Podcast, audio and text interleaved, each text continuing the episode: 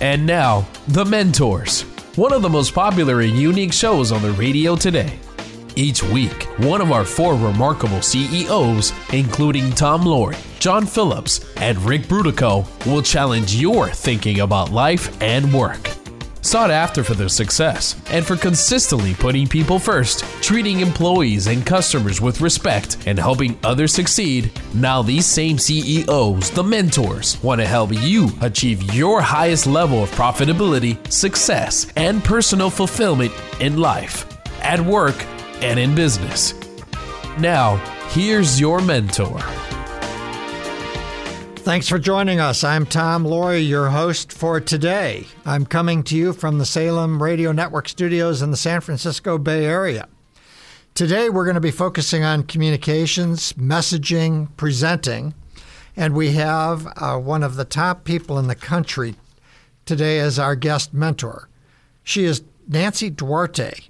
She is the CEO of Duarte, which focuses on communications here in the Bay Area, and she's well known to the folks in the world of startups in all different domains. She is also well known for her three best-selling books, which include Resonate, which is about visual stories that transform audiences, which we're going to be talking about today, Slideology, about how to create great presentations, which we'll also be covering a little bit of that, and Illuminate, which has to do with the roller coaster ride of building a company. And it's a personal journal of hers as she built Duarte. She also wrote the HBR Guide to Persuasive Presentations, and she recently released a free ebook that you can find called Slide Docs, which fills the gap between cinematic slides and dense documents. Duarte Design is the largest design firm in Silicon Valley and the fifth largest female employer in the area. She has received the award for the Mountain View Woman of the Year. She was awarded Microsoft's MVP award for her work to help people excel with Microsoft PowerPoint. So she knows all about death by PowerPoint. She is also named Entrepreneur of the Year by USM. She'll have to explain to me what the acronym means. And Communicator of the Year in 2007, 2008, and a member of the invitation-only group C200. And she was featured on a cover of Toastmasters on the July 2014 issue, and she is a graduate of the Anderson School of Management at UCLA, which is close to my heart. My daughter went there, and I was also a guest lecturer at the Anderson School. Welcome, Nancy. Thanks for having me. What is the CM? USM, U.S. University of the Entrepreneur. Yeah, that's an interesting story because I was at the University of Southern Mississippi, which is in Hattiesburg, Mississippi. So I went to high school and a year of college there. I was my upbringing was pretty brutal, and so my first and only year of college was at University of Southern Mississippi, and believe it or not, I got a C- in English and a D in I got a D in English and a speech- in speech communications. And I got so discouraged, I dropped out and got married when I was 18 years old. And 25 years later, the university gave me Entrepreneur of the Year award, and it's an award that people like Ross Perot and like different entrepreneurs have won. And so it kind of like filled this little hole in my soul. You know, you quit something, you it takes a while to kind of get over it, right? I'm such a finisher, and so just the circumstances at the time, I didn't have the stamina or emotional ability to stick with it. And so, yeah, so my UCLA degree, believe it or not, my client Cisco paid for me to get my degree from UCLA, and they let my running a successful business for 25 years count as my undergrad, and they let me skip straight to a master's. So it's just awesome. I love that. That happened to me. So it's not been without a lot of hard work, but that's what all those acronyms are. So you probably know my good friend Dominique Hansen's down there at UCLA. I don't. I'm so sorry. He was the chair of the marketing department. Okay. Mike Hansen's. He's from Belgium. Okay. Well, we can let that go. So when you said you were a finisher, what does that really mean? I think that I come up with ideas. So a lot of leaders come up with the idea, and then they have to rally people to finish the idea. I think a lot of people do things like they talk about starting a business, but they give up. They talk about writing a book, but they give up. Like when I really feel that I have that kind of burning in my soul to get something done, I take it across the finish line, and it's finished very well and beautifully and winsomely, I think. And where does that come from? I don't know, because I was kind of bred to be a quitter. But, you know, I think it's, for me, it's, I don't know. I'm in the middle of a big deadline right now. I've kind of come up with this very beautiful way to convey and communicate, how to learn how to be a great communicator. And I'm just like, it's almost like I wind up feeling like my hair is on fire. It's just this self-imposed pressure. So this weekend, because we're also moving into a new building, I was like, okay, I need to quit being so hard on myself. I can move my own deadline. You know, but once I get in my mind that this has to be finished by a date, and that's kind of what you have to do when you're a creator of content. You have to create these false deadlines, or else you'll never really get anything done. And so I'm not exactly sure where that came from. My son is that way, very much so. He's, you know, he'll work 2 jobs to reach a goal. So I think I'm pretty goal-oriented. And what was your inspiration when you were younger in particular? Obviously, you said you had a tough background. You got out of it. You went on. You did great things. You're Entrepreneur of the Year, the MBA out of UCLA. What has inspired you along the way? I think oddly, this is going to sound really weird, I think some of my coping mechanism as a kid created an ability to be an entrepreneur. So, like, we didn't have any school clothes, so I raked all the leaves in the neighborhood and bought cool things from Salvation Army. Or instead of playing with dolls, I knew I wanted to be opposite of everything I saw modeled for me. So instead of playing with dolls, I found an old abandoned desk, and I sat at this desk, and I worked hard. Like, I worked hard, and I made a difference in my life. That was my imagined state, and I would escape in my head, and I would imagine this alternate future for myself that was very much opposite to the one my current reality. So I think my ability to actually see this future, like, I'm an organization that's been through 7 transformations, my own firm. We've been around 30 years. We've actually transformed 7 times. So this ability that a leader has to be able to anticipate the future, rally everybody together to get to the right place in the future, because your customers, your partners, your employees, we're all in different places in the future. So you need to kind of anticipate it and get there. So I think, believe it or not, this escape mechanism I had of imagining myself in this alternate reality were actually what has been a muscle that's been very important to me as an entrepreneur, is imagining this alternate reality that's this opportunity. And with regards to your life outside of work, do you have any particular activities that you do that you escape to? I do. So I hike a lot, and that's important to me. So there's this moment on a hike, if it's a 2-hour hike, about an hour in, where my mind finally quiets. Like, I will solve all of the world's problems in my first hour of my hike. I mean, I've solved everything. And then finally I get to this place where I quiet down and just kind of feel empty. And that's the best part of the whole hike. So, yeah, I've had to build in little kind of coping mechanisms and ways to, you know, quiet myself, because it takes a lot of energy to be an entrepreneur. It takes a lot of, you know, mind and heart and all of that. So I also took my first staycation, stayed at home, and it was lovely. Oh, my goodness. It was so lovely. Taught my grandson how to swim, and it was just beautiful. And so I think kind of programming moments of beauty into my day and into my life has been really important. Well, that's really a great story, and we're going to cut away for a break, and when we come back, we'll continue our discussion with Nancy Duarte of Duarte Design, one of the leading communicators in the United States. my health insurance is killing me. Well, it was killing me too. That's why I just switched to a non-insurance ministry. It only costs $320 per month for my family of 7, and it's even less for couples and singles. Wow. It's a solid organization, been around 17 years. We have the dependability of a proven method, but it's different. It's Christian-based, so we don't have to pay for non-Christian practices like abortions. Plus, we can choose our own doctors. What is it? Samaritan Ministries. SamaritanMinistries.org. That's easy to remember. SamaritanMinistries.org. Imagine waking up and walking just 8 steps to your work. No commute, no traffic. You set your own hours, full-time or part-time, your choice. Supplement your income, replace your income. It's up to you. HopeInACan.com can help you get there. These aren't empty promises. When Catherine, a popular hairstylist back east, became ill and needed different work, she became part of the Hope in a Can team. Within 2 years, she not only regained her health, but also more than replaced her income.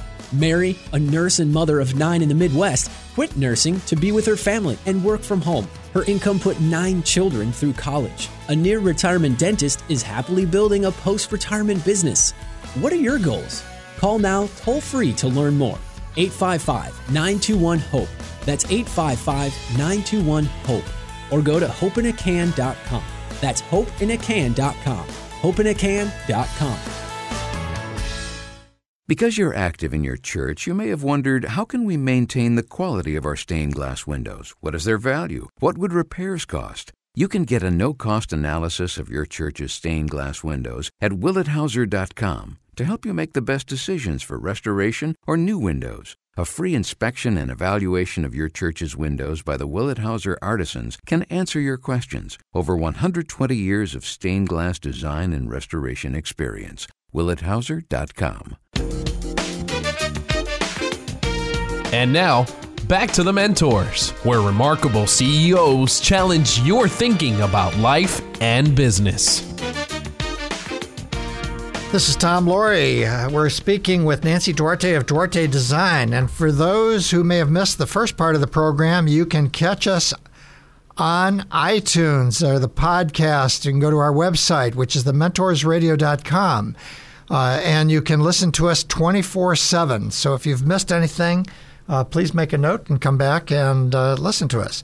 Nancy, we were just talking about your background and how you grew up and the tough life you've had and how you overcame all of that, and the fact that you created kind of a alternative fantasy land to grow up in for yourself. Fantasy land, I guess you call it that. And your activities. What is the one, if you were to share one key lesson that you've learned on your journey with our audience, what would that be? I think that it would be empathy. I think that when you obsess, and leaders have to. So this is a leader's job, is to obsess about the future, because that's our role, is to protect us from the unknown, to make sure we're headed the right direction and all that. That's a very future-facing function, and which made me a little less present, makes me a lot less present. So I married a man that's very present, you know? And so being so future-facing, having empathy is a very present thing to do. So I've had to work hard at understanding that not everyone else is way out there in the future, and that I need to actually figure out ways to become present. So a lot of my body of work, both Resonate and Illuminate, are models to help leaders understand empathy. Empathetically, it's a lot about putting your audience first, putting what we call your travelers first. When you're on a journey going into the future, the people that come with you are your travelers, really understanding what they need emotionally, really understand what they need communicatively. And so that's actually my own future focus. Makes me a bit less empathy. I think I'm a heartfelt communicator, but I didn't have as much empathy as I needed to have to be really, really effective. And so that, to me, is what my biggest quest has been a quest for empathy. Well, that's a good segue, and we're going to come back to some of the other aspects of your life. But since you're talking about the audience and empathy, and a large part of your work has to do with messages and messaging and storytelling and presentation. And you talk about a 3-legged stool in communication. Could you share with our audience a little bit about that 3-legged stool?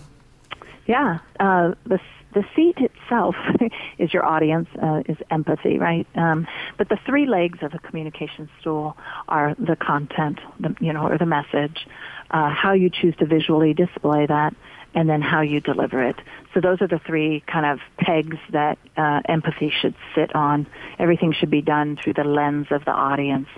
So that's what we have here as a practice, where we will write this compelling and persuasive presentation that's based in story principles, and then visualize it in a very conceptual, metaphorical, beautiful, cinematic way, and then help you deliver it. And these presentations, or this methodology, tell us some of the companies you've done some work for and what role you've played in their communication strategy. Yeah, well, some companies we can't discuss. So we actually did an Inconvenient Truth. So we worked with Al Gore. We've actually helped transform visuals, the way visuals are done for TED. We started on that like 9 years ago. But we do work with really big brands, Cisco, Qualcomm, Google, Facebook, Airbnb even, just beautiful, lovely brands. We work with automobile. We work with finance.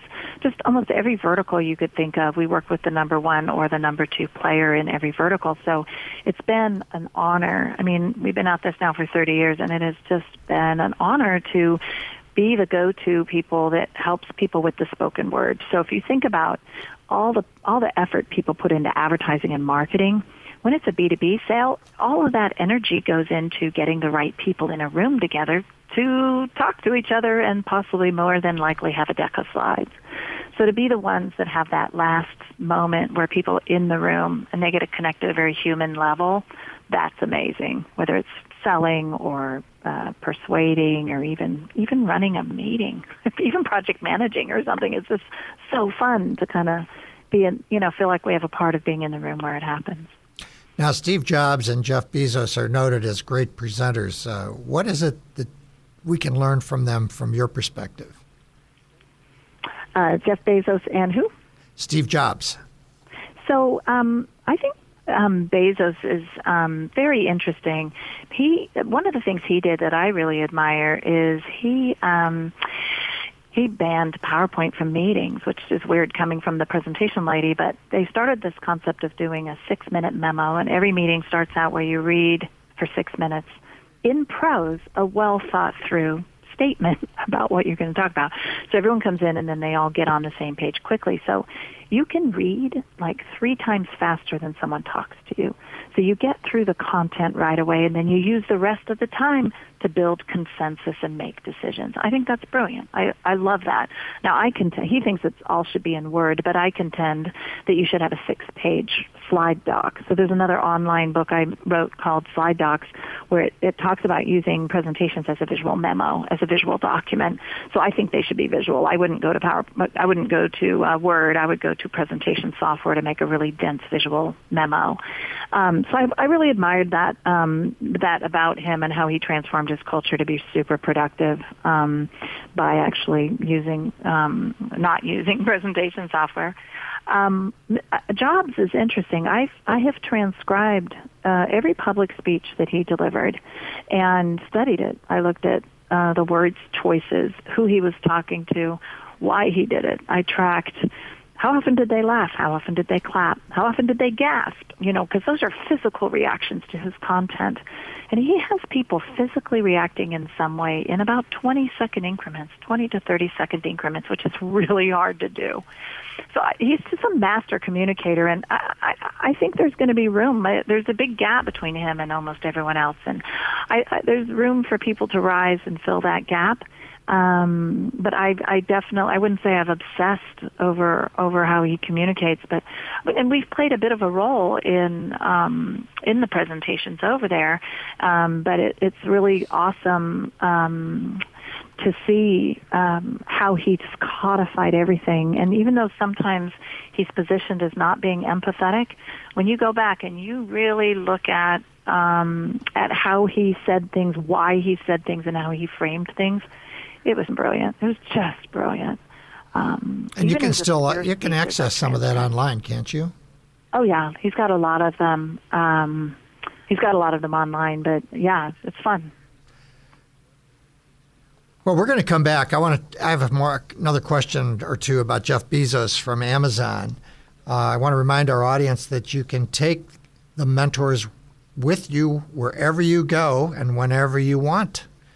We are available via podcast on iTunes, whether you have an Android or an iPhone, and you can find us on Facebook at The Mentors Radio Show.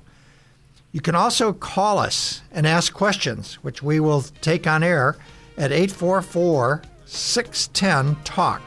844-610-TALK. We'll be back after the break. My name is Nick Jordan. I'm the founder of Wells of Life. I'm here to tell you that there are 10 million people in Uganda without access to clean water. Imagine your water comes from a stream or pond shared with animals. Imagine that this water is loaded with parasites and disease. Each day you have to walk 3 miles to fetch this because it's all the water there is. So what can you do about this? The great news is you can do a lot. Go to wellsoflife.net and make a personal donation. Talk to your family, church, or company about funding your own well. Every penny goes to fund your well and will bring water and life to as many as 1,000 parishioners in rural Uganda for up to 20 years. In this Jubilee year of mercy, why not make this your act of mercy in Jesus' name? Go to wellsoflife.net and make a personal donation. wellsoflife.net. All Catholics are invited to join the Young Catholic Professionals, YCP for short, national movement. One of the nation's fastest-growing Catholic organizations, with chapters in 15 cities nationwide and international interest, YCP was founded by peers to inspire young professionals to work and witness for Christ. YCP's programs are designed to help young people at every stage of the journey to grow as Catholics and as professionals. Our members use their experience to become ambassadors of the faith in the public square, forming tomorrow's leaders to step forward in their communities, parishes, and workplaces. There's an opportunity for Catholics of all ages to get involved. Visit our website, youngcatholicprofessionals.org, youngcatholicprofessionals.org, to learn more about how you can get involved in this exciting apostolate. That's youngcatholicprofessionals.org, youngcatholicprofessionals.org. Attention salespeople. Are you struggling trying to make sales on a daily basis so you can earn more money and enjoy a better lifestyle? Are you sick and tired of prospects telling you they want to think about it and not being able to pay your bills? End all that now by going to www.minutestosales.com and sign up for my free webinar.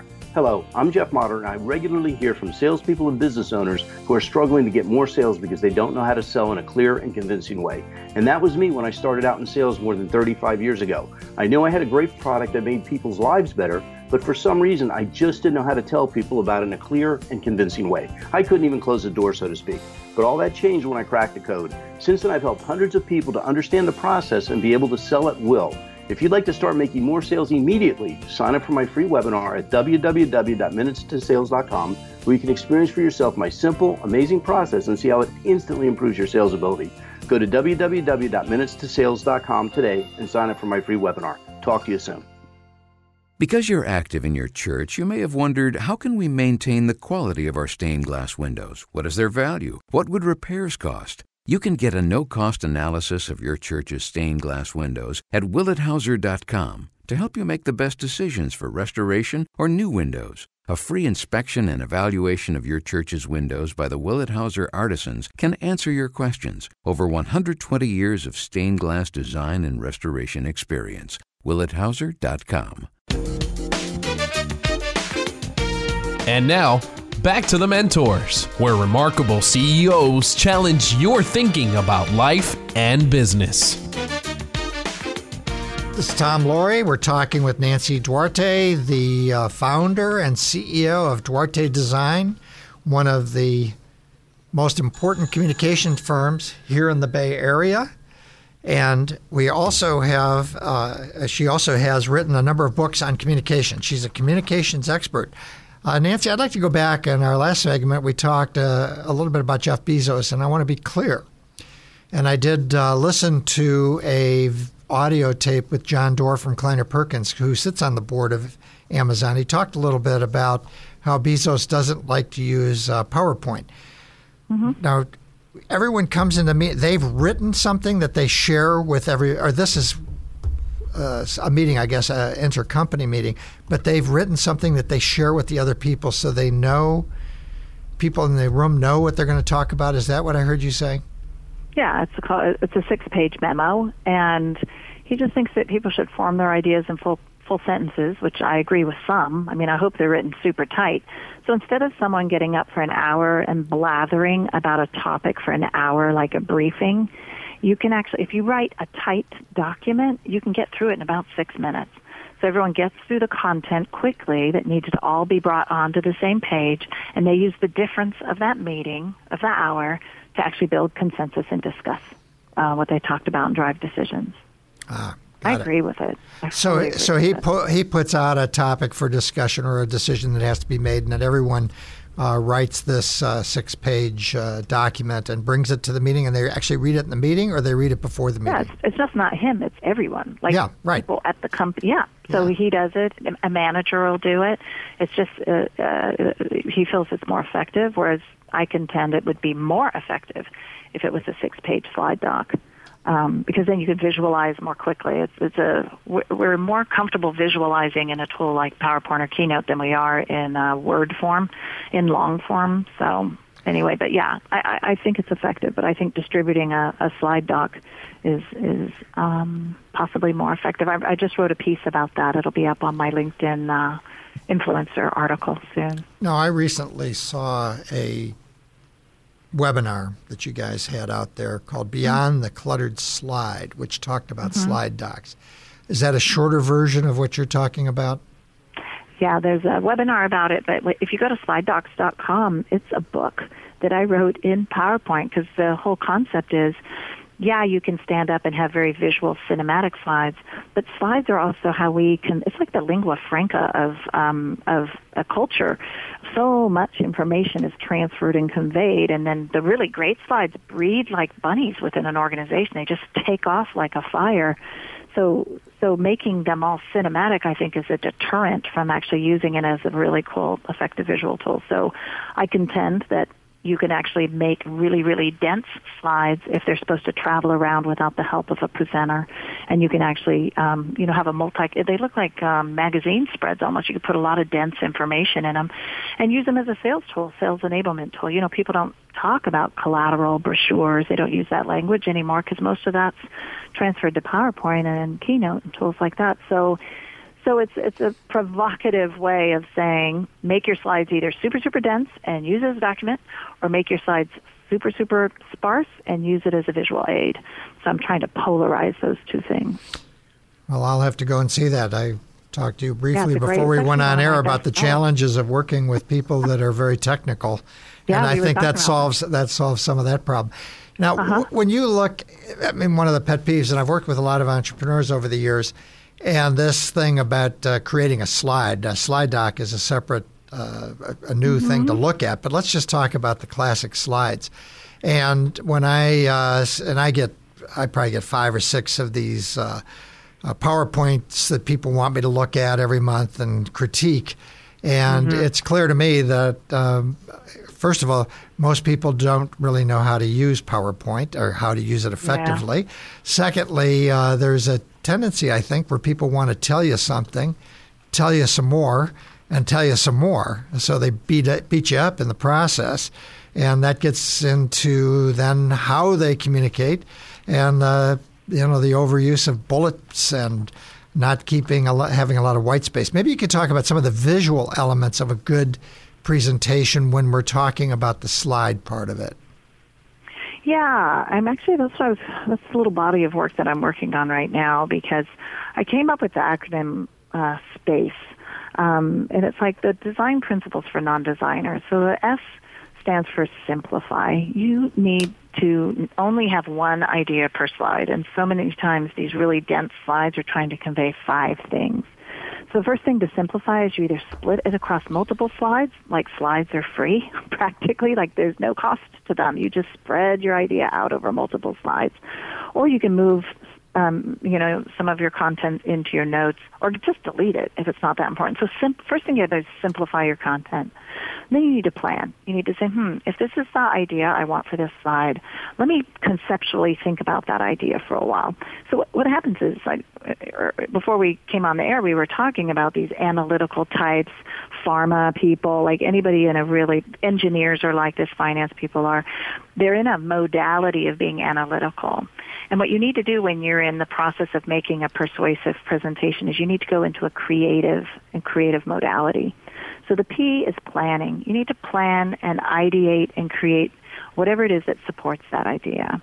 And then the next thing you need to do is arrange everything. You've got to find all the elements and then arrange them in a way that actually conveys information the way you want to. What's the right visual weight? What's the right content hierarchy on this slide to make sure they process it in the order they're supposed to? So once you finish that, those first three steps, then you go into a different modality. Then you need to check for the C in space, which is consistency. If all your graphics look completely different, they're in different colors, they're in different fonts, you're asking people to process an extra layer of information. So by making everything consistent, keep it all the same fonts, keep it all in the same color palette, keep the photography all looking like it's in the same spirit of photography, keep all the data charts plotted in a similar way. All that consistency, you're removing some complexity. Now, some people may not understand what you mean. I do, but color palette, how important? Yeah. What is that all about? Yeah, so keeping the colors consistent, keeping the illustration style consistent. Well, and then what's interesting is then when you get to the E of eye flow, that's where you start to work in shades of colors. Let's say there's one thing that's really important, and you're on a white background. That should be in a darker shade of a color.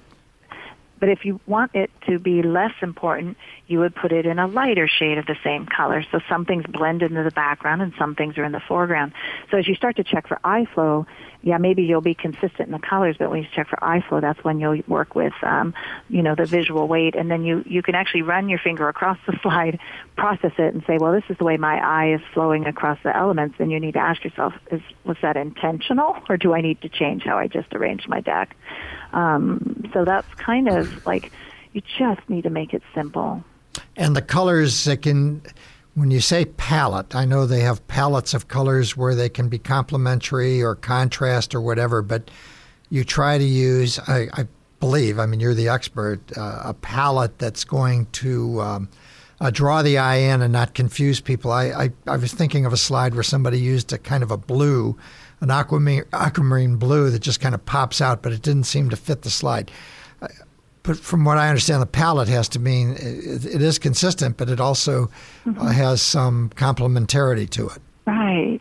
You could use complementary colors, analogous colors, but just keep using them the same way. A lot of our palettes will create a palette that has 5 colors to it, and then tints of those colors, and then we'll have a couple of neutrals, like a shade of gray, so that you could make things blend into the background or make them pop off more dark. Now, there's it's an art, but there's also some science to it. Like, that's why Slideology, I call it the art and science. Some of it's subjective, but most of it's not. You're actually working within a system, just like an ecosystem. Your presentation works just like that. Well, I want to get back to that in a second. We're going to cut to break, and for those of you who have just joined us, you can find us at www.thementorsradio.com. And hear the entire show in its entirety, and call me at 844-610-TALK if you have questions you'd like to ask. 844-610-TALK.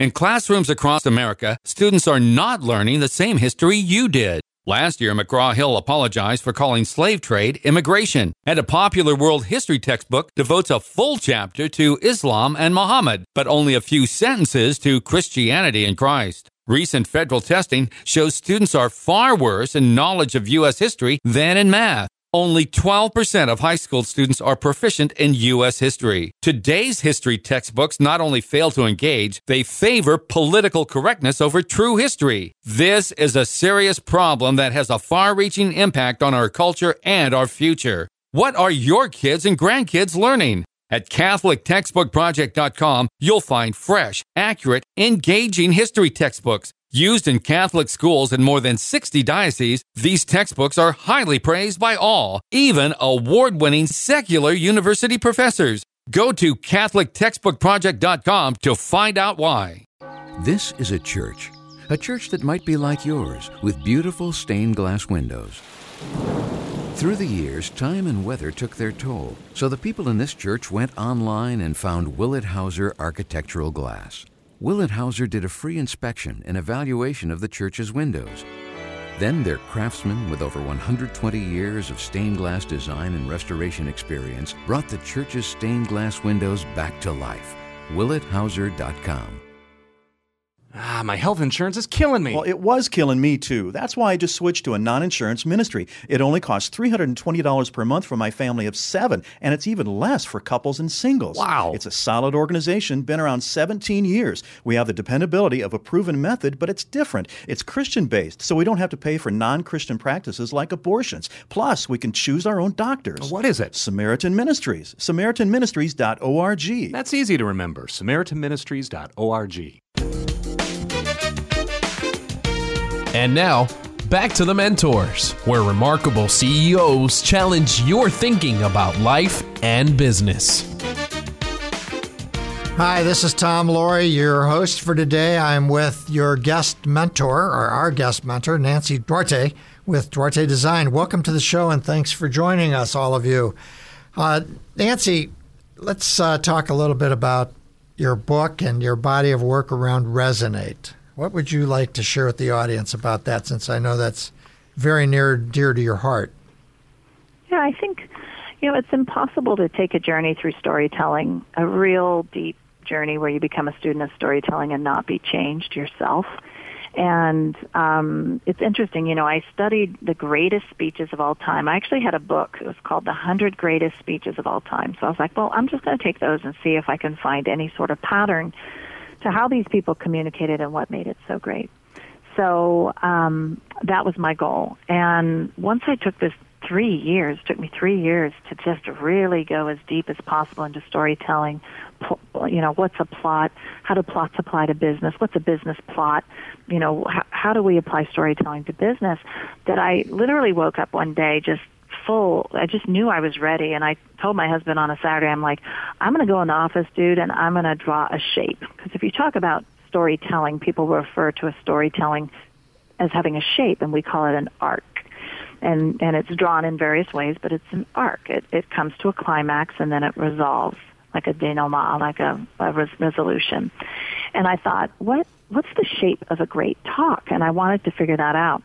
So after going through this journey through storytelling, after writing and producing some of the greatest speeches in business today, I sat down at my office after 3 years, and I sat and I drew a shape. And I knew that I knew the shape was real. So first thing I did is I whipped out Dr. King's speech, and then I had a transcript handy of Steve Jobs' iPhone launch speech, which I thought was fantastic. I thought if it works for Dr. King and it works for Steve Jobs, I might actually have found the shape. And so I started analyzing those talks to the shape, and sure enough, it does. And it has a building of tension and release to it, just like storytelling has that cathartic release. But in this case, in a presentation, that building of tension and releasing it comes from articulating the gap between what currently is and what could be. So as you describe today's realities, and then you compare it to the hope of the future, suddenly people are like, wait a minute, today doesn't look appealing, and your picture of tomorrow looks alluring. I'm going to go there with you. And that's what is the bulk of most persuasive talks, is we're trying to get them to change a mindset or join a cause or, fund something or something like that. And so having found this construct under which the most, persuasive communicators have functioned over time, it was one of those moments like I literally kind of fell on my knees and was like, wow, I have to be responsible with this. Because I got to say, the next thing I did, the third person I analyzed was Goebbels' speeches that he wrote for Hitler. And it was like, could it be used for good and could it be used for evil? And the answer is emphatically yes. So it was just like, wow, I want to make sure this gets into the hands of the right people. And lives have been changed. I mean, I can't even believe the reports I get. Hey, Nancy, we did $500 million more in sales this year because of your methodology. It's just like such an honor to get these little bits of fan mail and big, huge bits of fan mail. And, yeah, that body of work has really transformed communicators into great leaders. It's been fun. And that book is Resonate, and it's available on Amazon for those people that would like to pick it up and have a good read. She also has Slideology and Illuminate, which I think you'll find equally valuable. What got you started on this path?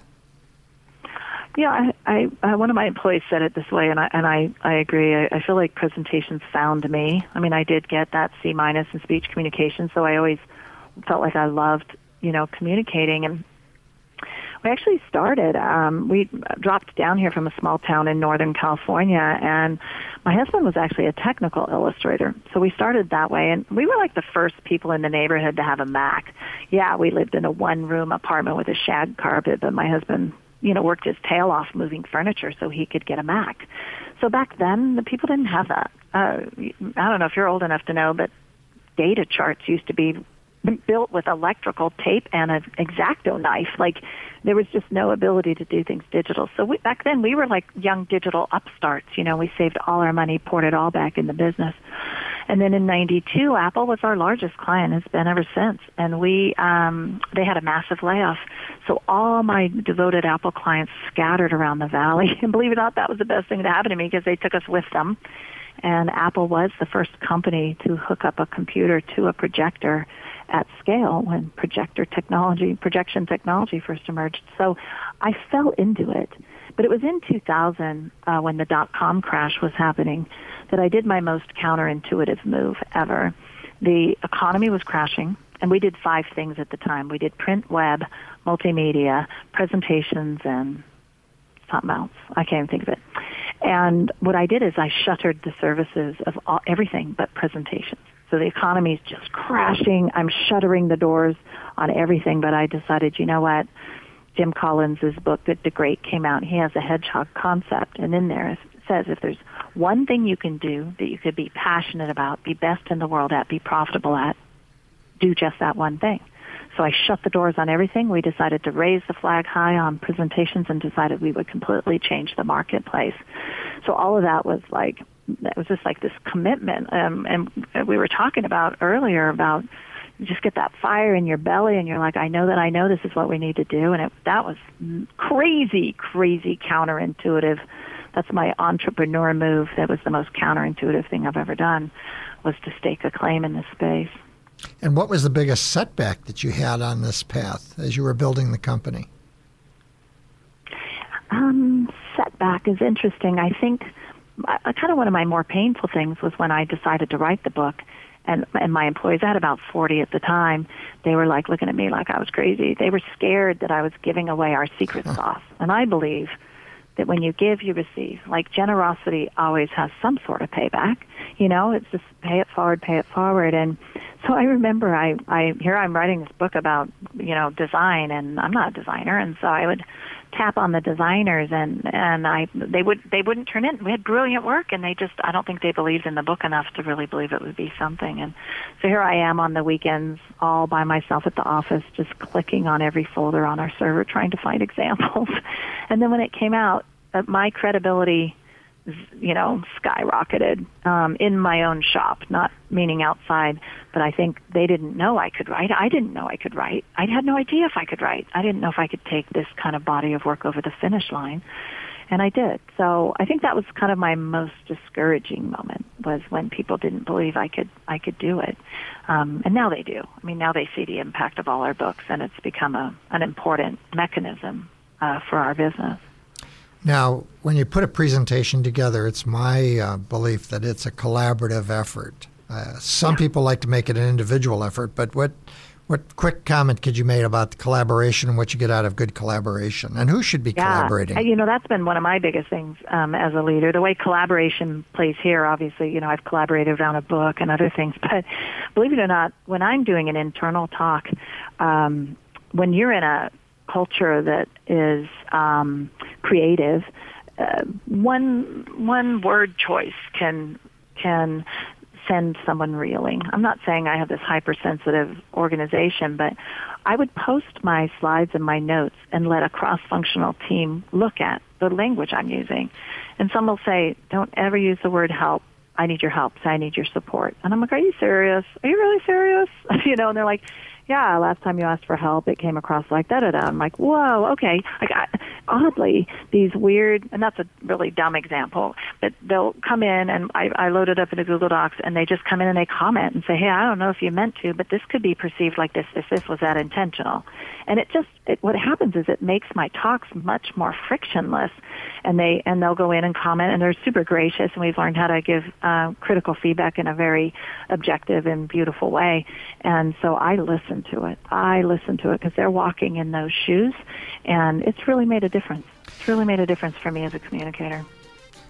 When we come back, we're with Nancy Duarte. We'll come back and finish up in our next and last segment. Attention salespeople. Are you struggling trying to make sales on a daily basis so you can earn more money and enjoy a better lifestyle? Are you sick and tired of prospects telling you they want to think about it and not being able to pay your bills? End all that now by going to www.minutestosales.com and sign up for my free webinar. Hello, I'm Jeff Motter, and I regularly hear from salespeople and business owners who are struggling to get more sales because they don't know how to sell in a clear and convincing way. And that was me when I started out in sales more than 35 years ago. I knew I had a great product that made people's lives better, but for some reason, I just didn't know how to tell people about it in a clear and convincing way. I couldn't even close the door, so to speak. But all that changed when I cracked the code. Since then, I've helped hundreds of people to understand the process and be able to sell at will. If you'd like to start making more sales immediately, sign up for my free webinar at www.minutestosales.com, where you can experience for yourself my simple, amazing process and see how it instantly improves your sales ability. Go to www.minutestosales.com today and sign up for my free webinar. Talk to you soon. You need a break. This August, enjoy 7 days at a stunning villa nestled in the hills of Tuscany, Italy for a one-of-a-kind symposium. You'll savor private walks in unspoiled countryside, majestic vistas overlooking olive groves and vineyards, a swimming pool, tennis court, and a private chef to delight your palate with the finest Italian cuisine. Day trips to Florence and Siena, insider tours of some of the world's greatest treasures in art and architecture, lectures and seminars from world-class speakers, including Dr. Michael Eshleman with National Review, Dr. Jeffrey Lehman of Hillsdale College, and noted art historian Monsignor Timothy Verdon, director at the Museum of the Famous Duomo in Florence. You'll experience relaxed, engaging discussions with like-minded new friends. Refresh your spirit, awaken your sense of wonder. Go to TuscanyTrip.org to learn more. That's TuscanyTrip.org. TuscanyTrip.org. Imagine waking up and walking just 8 steps to your work. No commute, no traffic. You set your own hours, full-time or part-time, your choice. Supplement your income, replace your income. It's up to you. HopeInACan.com can help you get there. These aren't empty promises. When Catherine, a popular hairstylist back east, became ill and needed different work, she became part of the Hope in a Can team. Within 2 years, she not only regained her health, but also more than replaced her income. Mary, a nurse and mother of 9 in the Midwest, quit nursing to be with her family and work from home. Her income put 9 children through college. A near-retirement dentist is happily building a post-retirement business. What are your goals? Call now toll-free to learn more. 855-921-HOPE. That's 855-921-HOPE. Or go to hopeinacan.com. That's hopeinacan.com. Hopeinacan.com.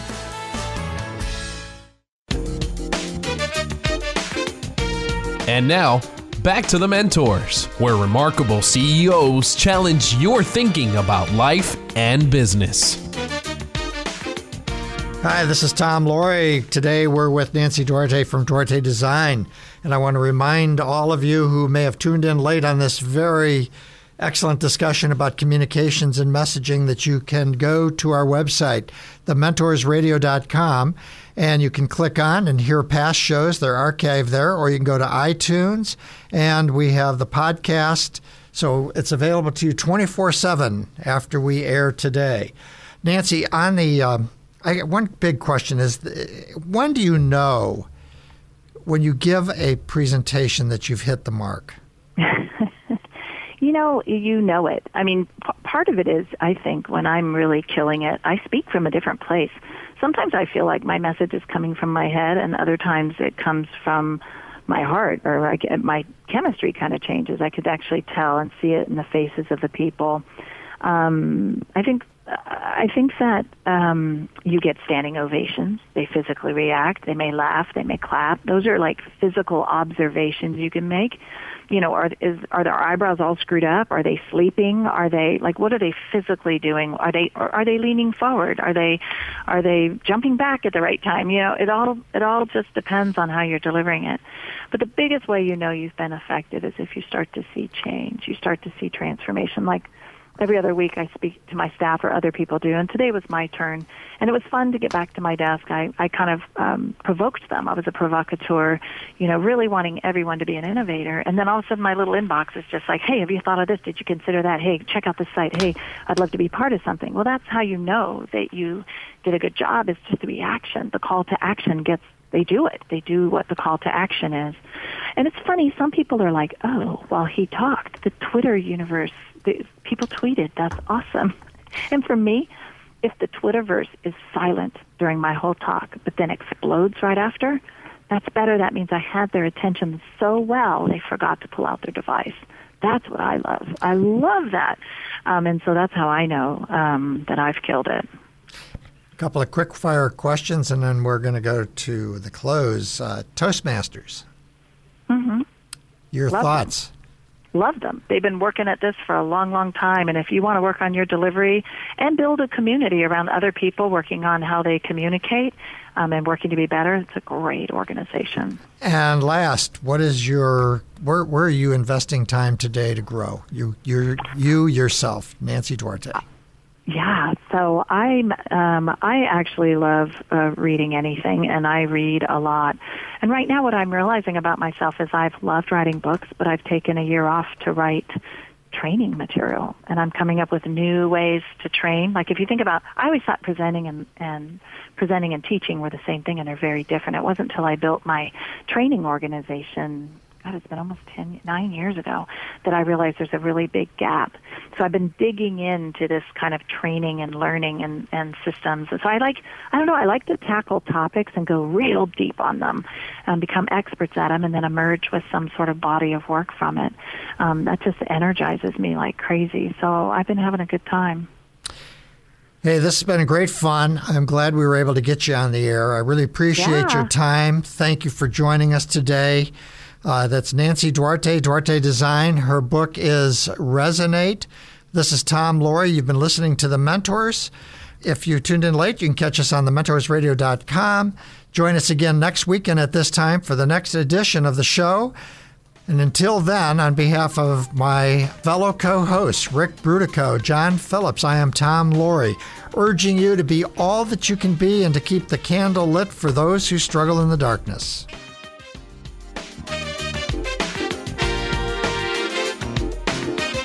It's been The Mentors, where remarkable CEOs challenge your thinking about life and business. To get more information about the program or a sponsor, to download a podcast of today's show, or to leave a question for our host, go to TheMentorsRadio.com. That's www.TheMentorsRadio.com. The preceding program, copyright CBJ, LLC. All rights reserved.